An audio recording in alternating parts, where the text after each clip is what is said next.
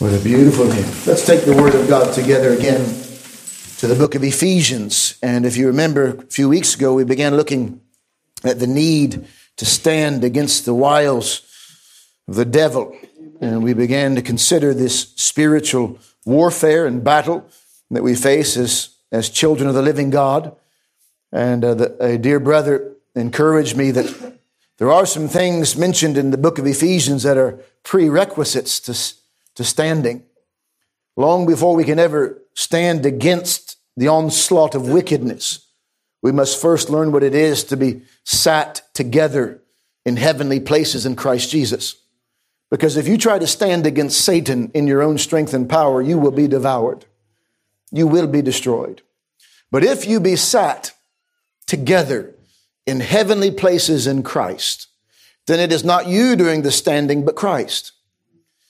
And it would be far better for Christ to stand against the wicked one than you. We began after that to consider the next thing, which is learning to walk.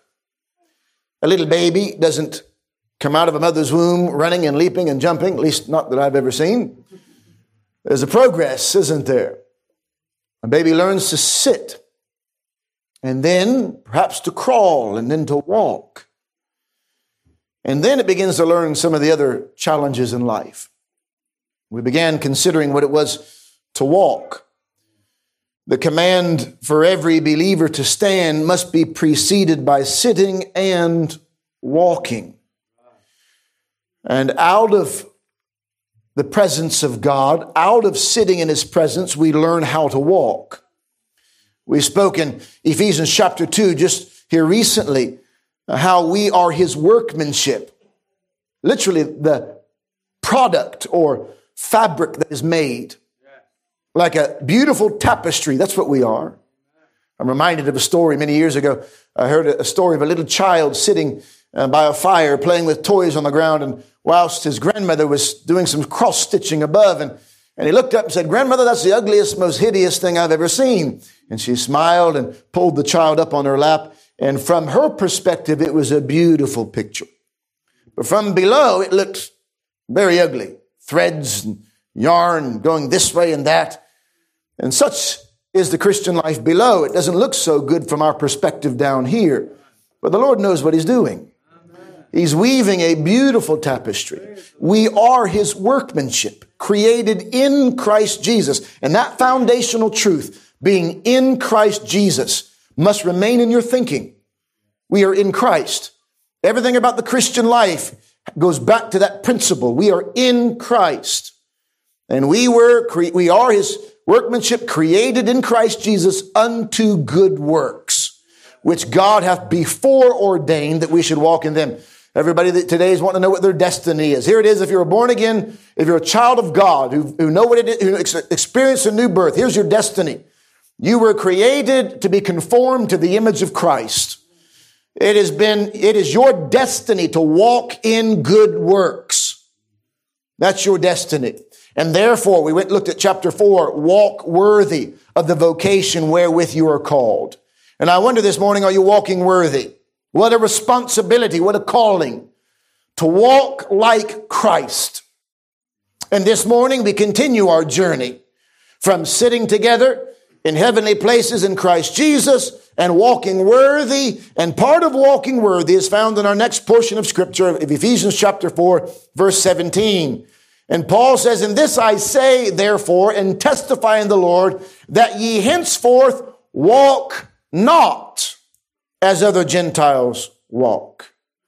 Part of walking appropriately is learning how not to walk. And if you don't make those corrections early on in your walk, then you will forever walk with a limp. Eh, my mother used to tell me growing up, she said, if you continue to make that face, it'll stick. You ever heard that before? And there are those kinds of principles. If you always walk with a particular way, you're going to walk like that. If you're not careful, you're going to settle into such a walk. And so Paul, in, of course, the infinite wisdom of God instructs us that there are some ways that we have got to avoid in our Christian walk. And those are the ways that we used to walk. They're the ways of other Gentiles. Meaning, although we are still Gentiles, we are not like other Gentiles.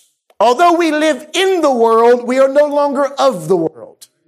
But unfortunately, let's be honest, we live in a generation when Christianity is trying desperately hard to be more accepted by the world, to be more palatable in the eyes and the mouth of the world, to look like the world, sound like the world, dress like the world, talk like the world. And we've got it all wrong. Because we're not to be like the world. We're to be totally different. Look at the way that he says it in verse 17. This I say, therefore, according to what was previously written. We'll come to all of that in just a moment. this chapter and speaks very much about Christian unity.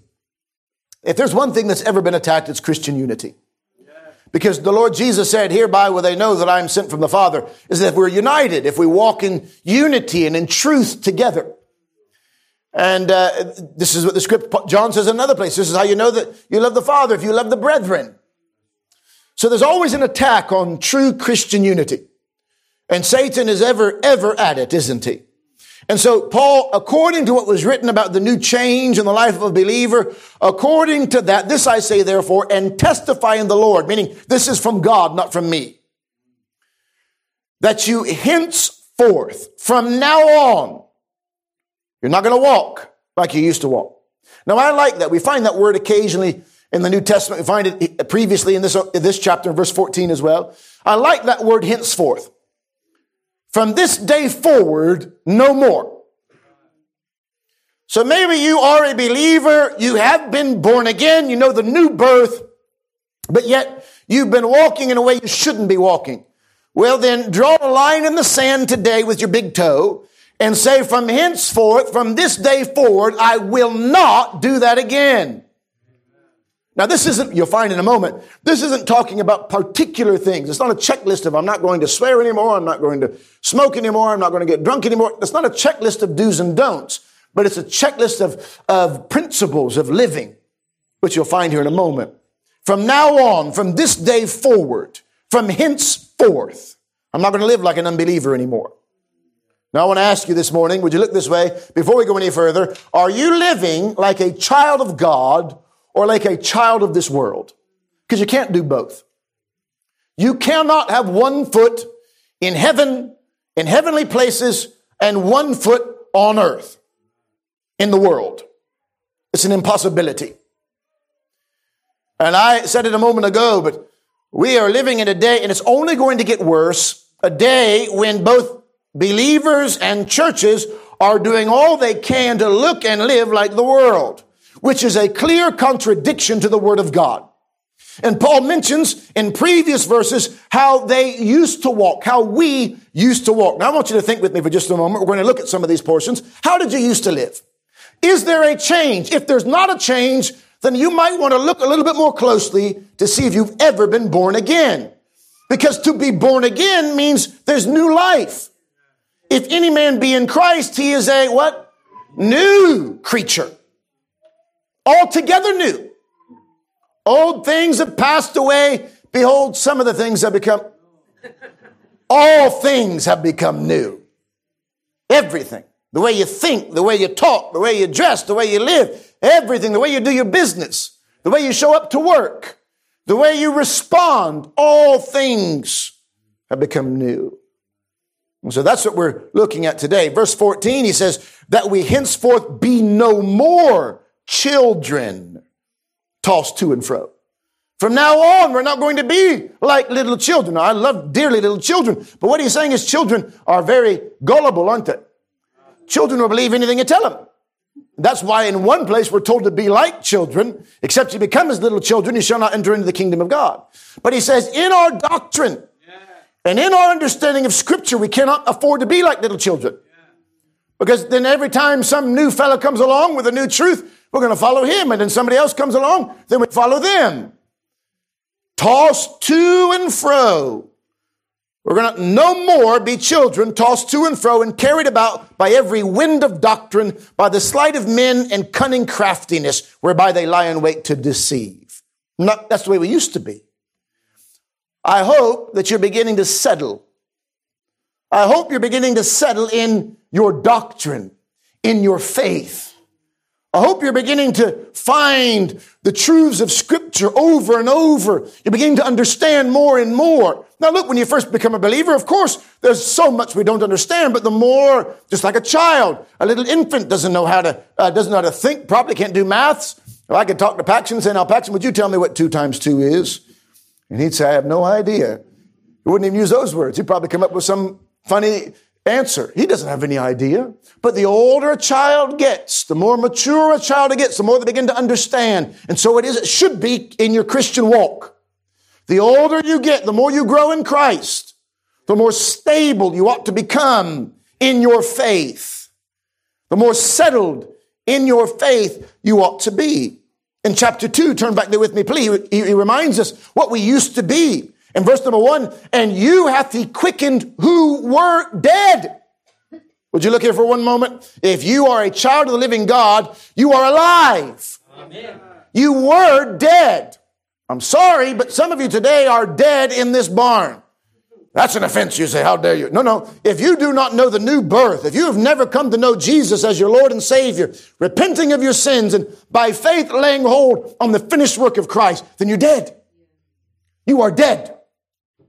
That's what the scriptures say. Dead in trespasses and sins. And verse two, wherein in time past ye walked. It's a very interesting thought. You were a dead man, dead man walking. You're walking. You were dead to the life that is in Christ. You were dead to God's word and God's promises. Make no mistake about it. You were dead, but you were also totally and completely alive to evil. I know it. No, I, I didn't see it then, but I see it now. I was very much alive to sin. In, dead in my sins, but alive to my sins. Very much alive. I was walking in my sin. It's interesting when you have children, you have a bit of insight about some of these pictures. Little children, it takes a while for them to understand when they, when they need, need, need to use the loo. And they can walk and live in their filth. Now, I'm not going any further than that, but there are many, many people in the world who do the same. Living, living in their sin and degradation. Living in their depravity and they don't even know it. And they're not even bothered by it. Many, maybe today you're one of them. You don't get this whole Christian business. You don't really care about this whole Christian business. You're fine the way you are. You're dead in your sins and you can't even see it. You can't smell it, but the rest of us can. And you are of all men most miserable. I wonder today if that's you. It's an interesting note as you look at this portion of scripture. Satan has always been a chameleon, a copycat. He always tries to mimic everything that God does. God has a kingdom, he has a kingdom. God has a system and an order, he has a system and an order. Uh, God has promises, he has promises. You can't trust his promises, but he does have them. And you find here in this text in chapter 2, look at it in verse number 2, wherein in time past ye walked according to the course of this world, according to the prince of the power of the air, the spirit that now worketh in the children of disobedience, among whom also we all had our conversation in time past in the lust of the flesh. Here he has his own trinity. The world, the flesh, and the devil. He has his own trinity. And that's where the majority of the unconverted, that's where all of the unconverted are walking today according to the course of this world. Whatever the world says, you do. Wherever the world leads, you follow. The world says jump, you say, how high? The world says give, you say how much? That's the way the majority of this world is living, according to the flow of the world. Oh, what a dangerous position to be in. That's the way we used to walk. And that's why Paul says, don't walk like that anymore. There's something very wrong with believers who are not willing to stand up against the push and the flow of the world. There's something very wrong with the Christian church today that will not stand against the thrust of the world. We were created, saved out of that course of this world. We should be standing against it. Not only that, but according to the prince of the power of the air the spirit that now worketh in the children of disobedience. There's a spirit that works in us, isn't there? The spirit of the living God. And did you know the same way the Spirit of the living God works in us? There is a spirit that works in the children of disobedience. That's real. If there is a God, there is a Satan. If there be a Holy Spirit, there be evil spirits. And they are real and at work today, working inside of the children of disobedience. And there's also something else working in us, the lust of our flesh. That's how we used to be governed. That's how maybe some of you today are still being governed. You do whatever your flesh tells you to do.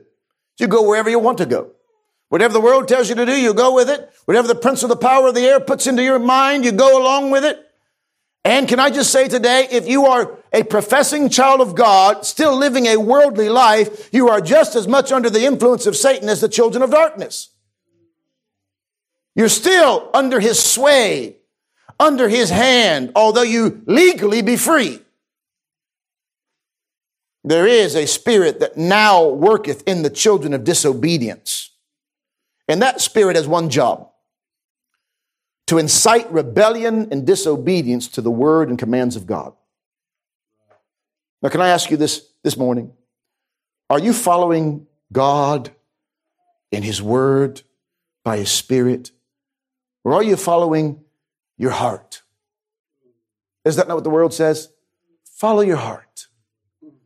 If I followed my heart, there's no telling where I'd be today. The number of marriages that have been split to pieces because somebody followed their heart. The number of young people who've ended up a million miles away because they followed their heart. Don't listen to that nonsense. Follow God. Follow Him. The same way that the Spirit of the living God works inside of those of us who fear to grieve him. So the spirit of the prince of the power of the air works in the children of disobedience. Same way. It says in verse number three of chapter two, among whom also we all had our conversation in times past, meaning we used to be like that. It should be a thing of the past. We used to be like that. It should be past tense. I love verse four. But God, who is rich in mercy, for his great love, wherewith he loved us, even when we were dead in sins, hath quickened us together with Christ. By grace are you saved. I was dead. I used to walk like that, but God in his grace and mercy saved me. I'm different. I've been rescued. Marvelous. We were without Christ. Verse 12 at the time that ye were without Christ, being aliens from the commonwealth of Israel and strangers from the covenants of promise, having no hope and without God in the world. There are a number of blessings that were associated with the people of God, the nation of Israel. And that now we are in Christ, we become partakers of that commonwealth, just like there are commonwealth countries around the world. And there are blessings apparently, there are blessings to being a part of a, a commonwealth. Well, so it was here that although we were not the chosen national people of God, we are the chosen people of God in Christ. We have these blessed promises that we find in His Word there in verse number 12, that commonwealth of Israel. There's something common. The promises that were, that were spoken of then, there are like promises Uh, that are delivered unto the children of God. And it goes on, and we were strangers, we were strangers from the covenants of promise, not anymore. We used to have no hope, not anymore. We used to be without God in the world, not anymore. Think about that. Now in Christ Jesus, you who are sometimes far off are made nigh by the blood of Christ. Rejoice. Some of you today live like you've got no hope. You say you're a Christian, but you live like you've got no hope. Now, we shouldn't be like that anymore. Don't walk as Gentiles walk. Now, go back to our text in chapter 4. It explains the way we should no longer walk. That you henceforth, from this day forward, walk not as other Gentiles walk in the vanity of their mind. Now, think about that with me for a moment. Vanity, we often associate that word to emptiness, but it's more than emptiness, it's empty of truth. Vanity means empty of truth and appropriateness. So here are people, the whole world, we used to be like this, but the whole world right now is walking with an empty, a mind empty of truth and a mind empty of that which is appropriate.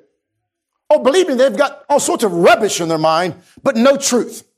Now people get really offended when you say that, but that's Bible. Walking in the emptiness of their mind, no truth, no sense of truth, no sense of what is appropriate. They live perverse and depraved lives. That's why Paul said in Romans chapter 1 and verse number 19, I'm sure you'll be familiar with it, because that which may be known of God is manifest in them because God has showed it unto them. For the invisible things of him from the creation of the world are clearly seen, being understood by the things that are made, even his eternal power and Godhead, so that they are without excuse. Because that when they knew God, they glorified him not as God, neither were thankful, but they became vain in their imaginations. They refused to let truth come into their mind. And some of you this morning may be doing that very same thing. You're refusing to allow the truth of God's word to enter in. You've got a no trespassing sign up. Vain imaginations, idols and worldly possessions, no thought of eternal or, or spiritual realities at all. Constantly materialistically thinking. No thought of heaven or hell. No thought of God or punishment for sin. Only a thought of material now gain. That's the way the world lives. You shouldn't live that way, Christian. If all you're living for is a bigger house and a better car and a more comfortable life on this earth, you've missed it. You've missed it. This life is not about you building your kingdom. It's about God building his. And it's a spiritual kingdom. All of this will burn very soon. The whole lot will be burnt up. So stop living to build it here. Not only that, but they, they live in the vanity of their minds. And it says as well in, in, uh, in the same verse, verse uh, 18, having the understanding darkened. Now, that's an interesting thought. Because in chapter 1, Paul prays, if you remember verse 18, that the eyes of your understanding be enlightened. So the Christian, look here, the Christian's understanding should become brighter and brighter and brighter. But the unbeliever's understanding is getting darker and darker and darker. And if you can't see that by looking around the world today, then perhaps you're on the wrong side. The unbelieving world, their understanding is getting darker. They're becoming more foolish, more dull. But the believers should be becoming brighter and brighter, more understanding, the light, it's almost like when you, when you walk into a room and you turn the light on and, it, and it, it, one of those, one of those kind of bulbs that takes a while to warm up, if you know what I'm talking about. That's the way it should be with you. You should be warming, getting brighter and brighter in your thinking, in your understanding. Thinking more of Christ, understanding more of His Word, understanding more of His will as you walk. What about you? Is your understanding becoming enlightened or darkened? The worst part about it is you read in John chapter 3, Jesus says with his own lips, this is the condemnation, that light has come into the world, but men loved darkness rather than light. That's the worst part about it. The worst part is men are in darkness and they know it and they don't want to get out of it. They see the light of Christ. God in his mercy reveals to them the light of Christ and they don't want it. They refuse it. Nobody ever goes to hell because God simply just dismisses and They go there because they willingly turn their back on God. Willingly. Jesus said, Jerusalem, oh Jerusalem, Jerusalem, how oft will I have gathered thee as a hen doth gather her chicks beneath her wings, but ye would not. Didn't want it. Men love darkness. They love their sin. They love their comfortable lifestyle. They don't want to change. And so Paul says, don't you walk like Gentiles, other Gentiles walk in the darkness of their mind. He goes on, being alienated from the life of God. That's a strange word, isn't it? We're a bunch of aliens. It means we're foreigners. We, we don't really belong here. We're familiar with that term, especially if you're from the United States of America, because we speak about legal or illegal aliens. They're not, they're not, they don't belong to that country. And they have come in illegally. That We understand the word alien, meaning you're a foreigner, you don't really belong there. That's what you and I are in this world. So stop trying to fit in. You don't belong here. If you are a child of the king, you belong in heaven. That's your home. You belong with God, not here. So stop trying to fit in. Stop living like that, being alienated from the life of God. Your darkness, your vanity separates you from God. And the children of darkness are glad about it. They don't want God. I, I, meet people on the streets all the time. If I speak to them about heaven or hell, they say, I gladly will go to hell. I don't, I don't want to go to heaven. I don't want to go to heaven. Why would they want to go to heaven to meet a God that they don't, they don't love, they don't like, they don't believe in, they don't want to have him? Alienated through their ignorance, the scripture says. And that is willful, willful ignorance, by the way. Alienated, it says there, having understanding darkened, being alienated from the life of God through the ignorance that is in them. What do you mean it's willful? Well, Romans chapter 1 told us in verse 19 to 21 that they became, they became vain in their imaginations and their foolish heart was darkened. Professing themselves to be wise, they became fools. And the scriptures go on to say in verse 28, even as they did not like to retain God in their knowledge, God gave them over to a reprobate mind. They didn't want God in their mind. They pushed him out. How many times have you spoken to somebody? Just this week, Emery and I were talking to a few people. Oh, no, no, no, stop, stop, stop. Took the van to get it cleaned for this trip coming up and, and uh, started talking to the man who was operating the car wash. And, oh, no, no, no, no, he kept saying to, to Emery. what, I mean, are we, we're going to poison him or something? but he did not want to hear it. He did not want it in his brain willingly ignorant. I'm ignorant and I'm glad. That's what they say. Romans chapter 2 and verse number 19, it says the very same thing. And are confident that thou thyself art a guide of the blind, a light of them which are, are in darkness, an instructor of the foolish, a teacher of babes, which has the form of knowledge and of truth in the law. Thou therefore which teachest another, teachest not thyself darkness. Matthew Henry said something interesting. He said it was not because God did not make himself known to them by his works, but because they would not admit or allow the instructive rays of divine light. They wouldn't let the light of God in. One last thing. One last way you shouldn't walk. You shouldn't walk in the vanity of your mind. You shouldn't walk having your understanding darkened. You shouldn't, you shouldn't be alienated from the life of God through the ignorance that is in them because of the blindness of their heart who being past feeling.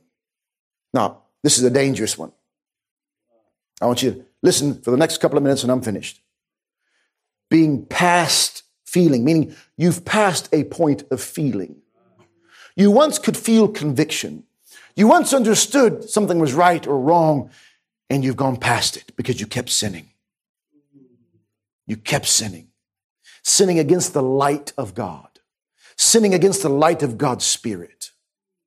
A conscience seared, no sense of sin, no sense of impending danger, no sense of judgment to come. And can I say, would you look here? The majority of the adult world is living there right now. Living absolutely in a fairy tale world. Oh, I can't wait till everything gets back to normal, back to holidays, this, that, and the other. And We'll all have a grand old time and parties and living in a fairy tale world. No understanding that the judgment of God is about to drop. No understanding. No understanding that what they're doing is wrong. 1 Timothy 4 verse number 2 says, speaking lies in hypocrisy, having their conscience seared with a hot iron. You ever been burnt before? You know what it is to have something seared. There's no more feeling in it. It's a scar. And that's the way that a lost man's conscience is. Past feeling. And it goes, the scriptures say they've given themselves over unto lasciviousness. Lasciviousness is unbridled lust. It's indulging in filthy lusts, yielding to them and becoming slaves therefore to them. They've just, they've taken the bit out of the horse's mouth, taking the bridle off, and they said, Go. For a while, they tried to hold back their passions, tried to act like they were decent, moral people. They were let go. That's the progression of a lost world. I wonder where you are today. Who, being past feeling, have given themselves over unto lasciviousness to work all uncleanness with greediness. But ye have not so learned Christ. You're different. You should be. You're different. If so be that ye have heard him and have been taught by him as the truth is in Jesus. Put off concerning the former conversation the old man, which is corrupt according to the deceitful lust, and be renewed in the spirit of your mind. Be renewed. Be renewed. May the Lord help us. May He help us to put on the new man, which after God is created in righteousness and true holiness. May He help us put away lying. Speak every man truth with his neighbor, for we are members one of another. Very practical things. We'll pick up on those things later. Walk not as other Gentiles walk. You've heard me say it before, but they say the number one cause of atheism in the world today are believers, Christians, who acknowledge Jesus with their lips, but deny him with their lifestyle. That's the single number one cause. And the world looks in on a church that's fussing and fighting and bickering and backstabbing and gossiping and slandering and says, I want nothing to do with that. May God help us. Walk not. It's good to be reminded, isn't it? Good to be reminded so we might put some lines on the road to say, I'm not crossing over that way. I'm staying right here. Let's pray together, then we'll sing our final hymn. Father in heaven, we do rejoice that we are thine. We give thanks that we are not what we used to be. But we are aware, Lord, that sometimes the old man raises his ugly head. We pray for help, Lord. Give us strength and power that we might stamp upon that old man and might put on the new man daily. That we would no longer walk the way we used to walk in the vanity of our minds. Lord, please help us. We desire to walk in Christ. We desire to be new creatures. Help us, we pray. We do pray that the church here may walk in unity, true Christian unity, founded and based upon thy great love. May we have a deeper love for thee and a deeper love for one another and a deeper love for truth. But we realize that our unity must be based around the truth of thy word. And we pray that we would no longer be as children tossed to and fro by every wind of doctrine. Lord, settle us, strengthen us, and help us. Bless the dear ones here. I do pray for those who are still lost. Maybe they felt this morning whilst we looked at the way we shouldn't walk. Perhaps they felt that that was exactly the way that they're living. And I pray that thy spirit may shed light on the reality that they are lost. And I pray that instead you may turn them from darkness unto light. Save them, I pray, that they be no longer children of darkness, no longer children of this world, but instead children of the living God. Lord, we love thee and thank thee again for saving us. In Jesus' name we pray. Amen. Amen.